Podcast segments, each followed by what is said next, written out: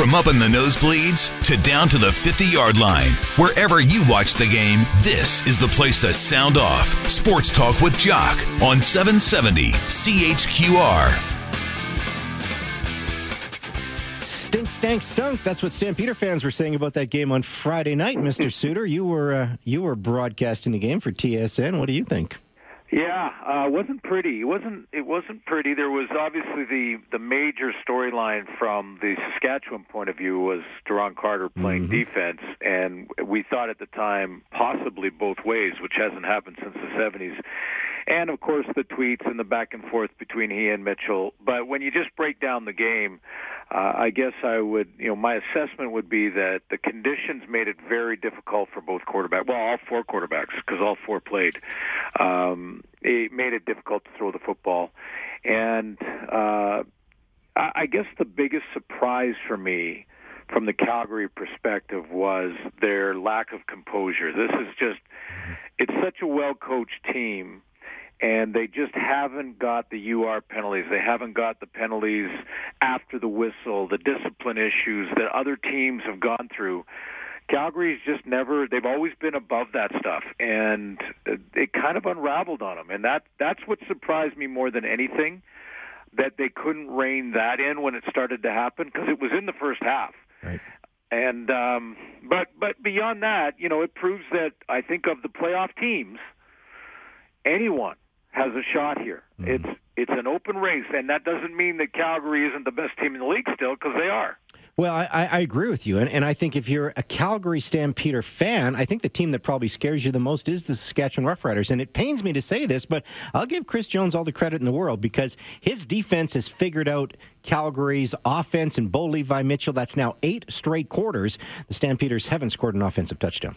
Yeah, and you know, I, the, but Bo's numbers have not been off the charts this year, and the offense has been good, not great this year. And uh, I think partly due to that penalty or the um, the injury uh, with Bo that mm-hmm. is is bothering him. I think just, and this is not because he told me this, but just from the outside looking in, I think it's bothering him way more than they're, than they're talking about. I think they're keeping this under wraps. So they're not trying to make it an excuse or a big deal, which is the right way to go. But uh, I, I think it's bothering him more than than uh, he's letting on. Um, but this team is one with dominant defense, great special teams, and opportunistic offense. When when Roy Finch got a big return, they'd finish with a major. When the game was in the balance, they'd drive the field and put together. You know, they might have three good drives in an entire game, Jock, as you know, watching, and and and there'll be the three key moments in the game that they need those drives, and they've been making them, and they just didn't do them uh, the other night. Uh, you know, Saskatchewan got a, got the jump, they got better special teams play, and then the composure kind of got away from. Uh, the Stampeders, which was unusual. Interesting you bring up Bo Levi Mitchell because uh, this is one of the topics I wanted to get to tonight. Here's Bo Levi Mitchell earlier today talking about his what he calls minor arm ailment. I think the past couple years I've felt worse at this time of the year, um, and that's been different ailments. Uh, I think this year it's just a little bit tougher because of the specific limb uh, that's you know not feeling amazing. So understanding how to throw throw the ball different sometimes from different angles to to make sure you can uh, you know make it all the way through the game. That specific limb. I think we all know what he's talking about, Glenn. Yeah, yeah, yeah. and uh, you, you know I. It, the thing is that he he can have that game. I mean, you know, I, this is this is the question I have, Jock, and, and I'm sure you've debated this as well. Is do they rest him now? Mm-hmm.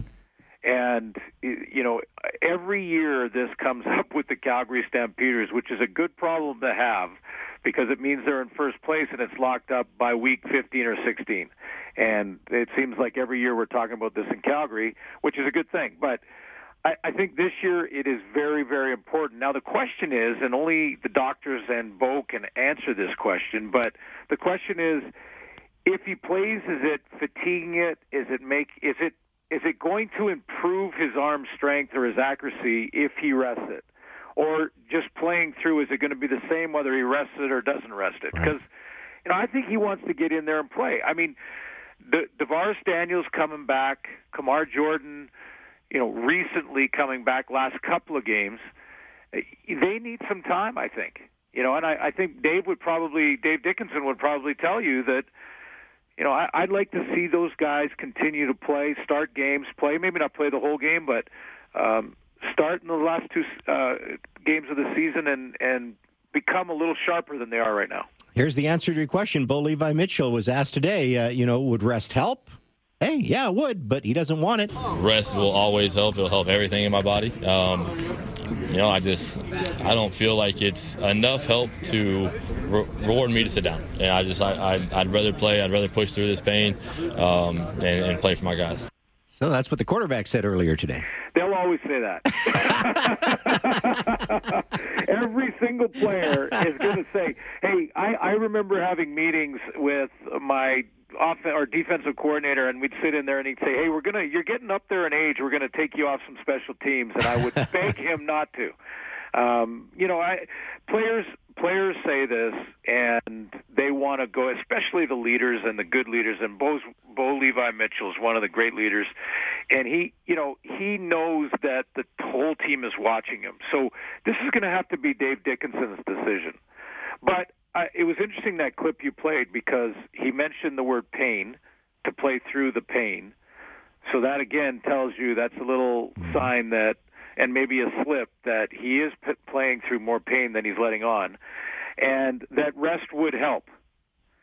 And I think those two statements alone, I think Dave Dickenson really needs to consider in a, in a big, big way. And if that rest would help, I'd rather have let's say he's at 70% right now. Mm. I'd rather have an 80% Bo in the playoffs than a 70% that's playing through the pain. I, I, don't disagree with you. And the fact that the Stampeders, you know, did clinch first place through the back door, mind you, but they did clinch first place, you've got that luxury. And if this quarterback doesn't play the final two games of the regular season, I, I, hey, he's he's a pro. And, and he may be rusty come the Western final, maybe the first quarter, but he it's like riding a bike. He's not going to just become a bad quarterback all of a sudden. So I, I, think that's very interesting. Hey, did you hear Dave Dickenson last night on this program? Yes, I did. Uh, did, did you like the call from Dale? yeah. yeah, well, and just, I, just, just to reset, here, here's a portion yeah. of the call from Dale last night. Yeah. Big thing is the team sucks. Jerome Messam, uh, he, he, can run oh his way through a wet paper bag in a, at a Dale. Whatever. Dale, really? Come on, really? they're, they're 13 2 and 1 the team stinks. okay, so that was and then here, here was Dave Dickenson's reaction to that uh, that call last night. If you think we stink, how bad are the other teams in the league? And what we have to understand is these are professional football players on the other side. I see it in hockey as well. You don't have your A game every game. You're working hard doesn't mean you're going to have efficiency and produce. We didn't. Uh, we have to own up to that, and let's move on, move forward though. And uh, the negativity to me has no place uh, in my office or with my team and I just won't pay attention to it. I, I love that response from yeah, Dave. Great. No, it was great. And, you know, and also to admit on earlier in the show last night that he was concerned as well with the composure issue mm-hmm.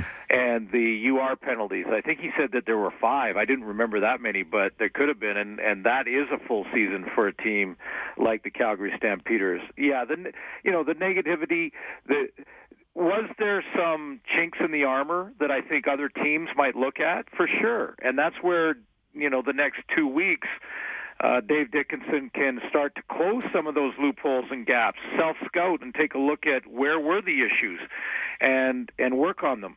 But this is one game.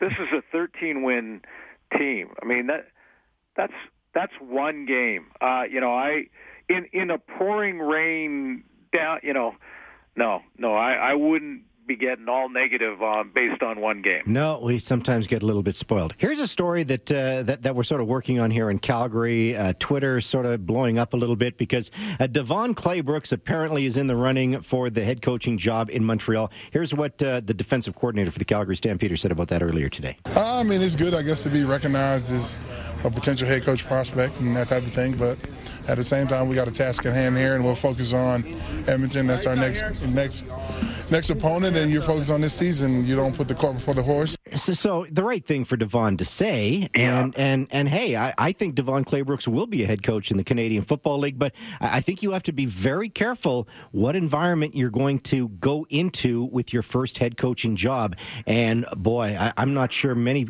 coaches would want to go into that Montreal situation right now. Yeah, absolutely. I think you've got to look very long and hard, and there's going to possibly be more than one head coaching job available mm-hmm. in the off season. I mean, who knows what happens in BC and new ownership and possibly a head coaching change there or here. Um, same in Montreal, and and Hamilton hasn't locked down June Jones for an extension yet. So you know, there's going to be maybe some Paul LaPolice, DeVone Claybrooks are are two candidates that I think will probably be be interviewed for all those jobs if if they get permission. Um, you know, and what's what's interesting to me with Claybrooks is not just what he's done with this defense, and you know how he is. Just I, think it's still the best defense in the league by a long shot, and um, but I, I love his experience. I mean, this is a guy that worked with uh, Parcells, with Jon Gruden, with Tony Dungy, um, you know, with Stubler and Chris Jones and and Marc Trestman, of course, or, uh, and of course Huff and Dave, and uh, uh, you know, that kind of sort of head coaching background experience that he's worked with those guys. It makes it really intriguing as the next sort of candidate that, that could take a head coaching job. Uh, did you hear the Rod Pedersen call of the Duron Carter uh, interception?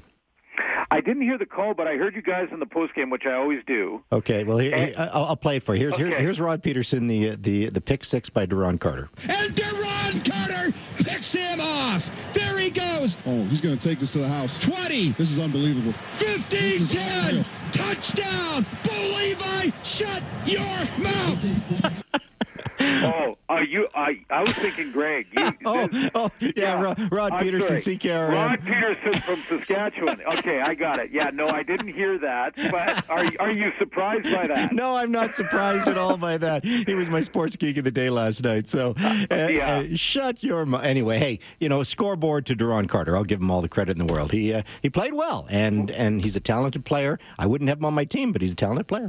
Yeah, he he is a talented player, and and there was a good debate today on Saskatchewan radio as to whether or not he should be the MOP candidate out of that out of that team. And uh, if you look at his last two games and what's kind of happened and the sort of the history he's making with a 231 yard receiving game two weeks ago, and then la- last week, this past weekend playing corner and playing well, he graded out at 89 percent, which is, I guess, top for DBs for Saskatchewan this year. Um, and he did make a big tackle on Jerome Messam in the backfield, mm-hmm. which that was probably more surprising to me than than anything else he did.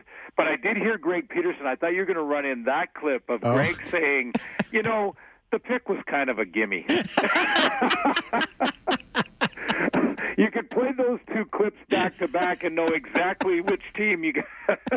oh, that's, that's very true. He's our CFL insider. We've got so much to talk about, so little time on a Tuesday night. If you have a question for Glenn, phone lines are open 403 974 8255. More with our CFL insider, Glenn Suitor from TSN, when we come back.